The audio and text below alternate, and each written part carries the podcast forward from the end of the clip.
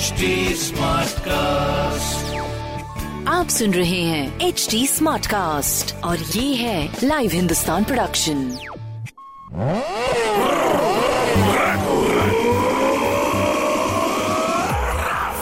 हाय, मैं हूँ आपके साथ में रघु रफ्तार, आप सुन रहे हैं लखनऊ स्मार्ट न्यूज़ इस हफ़्ते में ही आपको आपके शहर की खबरें दूँगा। तो पहली खबर आपके लिए, सोमवार को शहर का मौसम शुष्क रहा। सुबह से ही कड़ी धूप ने शहरवासियों को गर्मी का एहसास करवाया। वहीं मौसम विभाग के पूर्वानुमान के अनुसार मंगलवार को पूरे प्रदेश में 20 से 30 किलोमीटर प्रति घंटे की रफ्तार से तेज हवाएँ चली। नए पश्चिमी विक्षोभ के कारण पश्चिमी यूपी में बाईस और तेईस फरवरी को गरज के साथ बारिश की संभावना भी जताई जा रही है। वहीं चौबीस और पच्चीस फरवरी को पूर्वी यूपी के कुछ इलाकों में बारिश की संभावना जताई गई है। सोमवार को शहर का अधिकतम तापमान छब्बीस दशमलव चार डिग्री सेल्सियस और न्यूनतम तापमान ग्यारह दशमलव एक डिग्री सेल्सियस पर दर्ज किया गया है।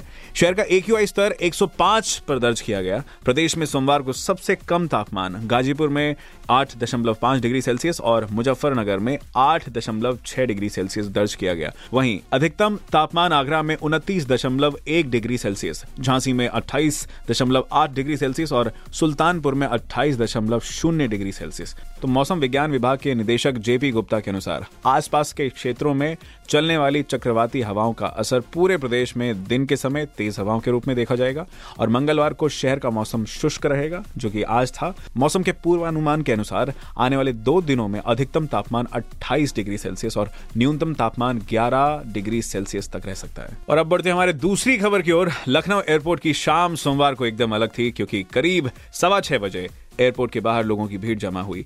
हर किसी की आँखें अपने चहेते क्रिकेट के सितारों की एक झलक पाने के लिए राह निहार रही थी। इसी भीड़ में भारतीय टीम के कप्तान रोहित शर्मा के फ़ैन सूर्य प्रकाश भी शामिल थे। सूर्य प्रकाश गोमती नगर से दोपहर दो बजे ही एयरपोर्ट पहुँच गए थे। पाँच बजते बजते एयरपोर्ट के बाहर खड़े सूर्य प्रकाश की आँखें डबडबाई हुई थी।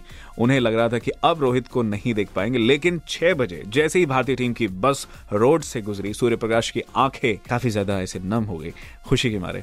और सूर्य प्रकाश की तरह और भी कई फैंस जो कि वहाँ पर थे, उन्होंने टीम को देखा और दीदार किया। 24 फरवरी को अटल बिहारी वाजपेयी एकाना अंतर्राष्ट्रीय स्टेडियम में होने वाले टी मुकाबले में हिस्सा लेने के लिए लखनऊ पहुँची। एयरपोर्ट के बाहर खिलाड़ियों को होटल ले जाने के लिए एक बस के अलावा तीन अन्य गाड़ी रही। सुरक्षा की दृष्टि से पुलिस की भी एक गाड़ी थी, जिसमें सात पुलिसकर्मी मौजूद थे, जबकि खिलाड़ियों के सामान ले जाने के लिए एक अन्य वाहन था। एयरपोर्ट से सबसे पहले युजवेंद्र चहल और सबसे पीछे टीम के कप्तान रोहित शर्मा बाहर निकले। टीम के अन्य सदस्य भी कोविड गाइडलाइन का पालन करते हुए टर्मिनल पर लगी बस में सवार होकर होटल के लिए रवाना हो गए। तो 24 फरवरी को अटल बिहारी वाजपेयी एकाना अंतर्राष्ट्रीय स्टेडियम में होने वाली टी ट्वेंटी मुकाबले में भारतीय तेज गेंदबाज दीपक चहर के खेलने पर संदेह है। वहीं दीपक चहर को वेस्टइंडीज के खिलाफ तीसरे टी ट्वेंटी मैच के दौरान मांसपेशियों में खिंचाव के कारण मैदान से बाहर जाना पड़ा, जिससे उनके गुरुवार से लखनऊ में श्रीलंका के खिलाफ शुरू हो रही तीन मैच की टी ट्वेंटी सीरीज़ में खेलने पर संदेह बना हुआ है। चहर ने दोनों शुरुआती विकेट झटके और वह अपने दूसरे ओवर की अंतिम गेंद में रनअप के दौरान लंगड़ाने लगे थे। अगर आपने ध्यान दिया हो मैच के दौरान तो मैदान से फिर उसके बाद वो बाहर चले गए थे। तो प्रैक्टिस सेशन का जो टाइमिंग रहा है भारतीय टीम के लिए, दोपहर एक से चार बजे तक था। इसके बाद श्रीलंका की टीम की बारी, जो कि शाम पाँच से रात नौ बजे तक। तीसरी खबर, लखनऊ में तेईस फरवरी को होने वाले मतदान को देखते हुए नगर निगम अधिकारियों ने बूथ पर तैयारियों का निरीक्षण किया है। अपर नगर आयुक्त पंकज सिंह ने विभिन्न क्षेत्रों के साथ साथ अवध गर्ल्स डिग्री कॉलेज और AP Sen girls degree college में मतदान केंद्र बूथ का निरीक्षण कर मॉडल बूथ बनाने के निर्देश दिए। अपर नगर आयुक्त अभय पांडे ने बूथों के निर्माण की समीक्षा कर सभी अधिकारियों को बूथों पर सुविधाएँ आज दोपहर तक पूरी करने के निर्देश दिए। साथ ही मतदान केंद्र के मुख्य गेट पर स्वागत द्वार बनाने और रास्तों पर सफ़ाई, चूना छिड़काव के निर्देश दिए। मतदान पार्टियों के रवानगी स्थल स्मृति उपवन में निरीक्षण के दौरान पेयजल व्यवस्था कराने के निर्देश दिए गए। बूथों पर सुविधाओं के लिए कंट्रोल रूम पर तैयारियों के संबंध में छह शिकायतें आई हैं। नगर निगम कंट्रोल रूम सोमवार से शुरू हो गया है, जो निर्वाचन खत्म होने तक जारी रहेगा। 24 घंटे संचालित होने वाले कंट्रोल रूम में तीन शिफ्टों में अफसरों की ड्यूटी भी है। तो राजधानी लखनऊ में 23 फरवरी को होने वाले मतदान के लिए तैयारियाँ दुरुस्त हैं। आप भी वोटिंग के लिए ज़रूर पहुँचे। चौथी खबर आपके लिए। महीने भर से बंद पड़ी रोडवेज़ बसों में ऑनलाइन सीटों की बुकिंग कल से खुल जाएगी। परिवहन निगम ने नए सॉफ्टवेयर का प्रयोग सफलतापूर्वक कर लिया है। दावा किया जा रहा है कि 23 फरवरी से सात एसी बसों में यात्री ऑनलाइन सीटों की बुकिंग कर सकेंगे। इस सुविधा से यात्री घर बैठे परिवहन निगम की वेबसाइट पर एडवांस और तत्काल में सीटों की बुकिंग कर सकेंगे।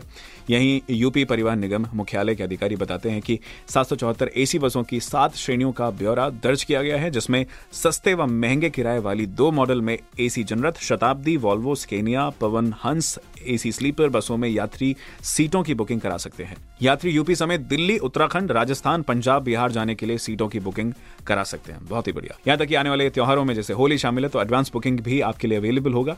तो ऐसे में आप तीस दिन पहले ही अपनी एडवांस बुकिंग करा सकते हैं। परिवहन निगम क्षेत्रीय प्रबंधक पल्लव बोस ने बताया कि नए सॉफ्टवेयर का ट्रायल चल रहा है। सभी क्षेत्रों से बसों का ब्यौरा यूपीएसआरटीसी की वेबसाइट पर दर्ज किया गया है। उम्मीद है कि यात्री तेईस फरवरी की रात से एसी बसों में एडवांस और तत्काल में सीटों की बुकिंग करा सकेंगे। तो ये सुविधाजनक होते हुए आपका सफ़र सुरक्षित रफ्तार पकड़े। बाकी ये सब खबरें जो कि मैंने प्राप्त की हिंदुस्तान अखबार से, आप भी पढ़िए। क्षेत्र का नंबर वन अखबार हिंदुस्तान। और कोई सवाल हो तो ज़रूर पूछेगा हमारे हैंडल हैं फेसबुक ट्विटर इंस्टाग्राम पर at the rate H Smartcast और ऐसी ही पॉडकास्ट सुनने के लिए log on to W W W dot H Smartcast dot com आप सुन रहे हैं एच डी स्मार्ट कास्ट और ये था live Hindustan production smart Smartcast.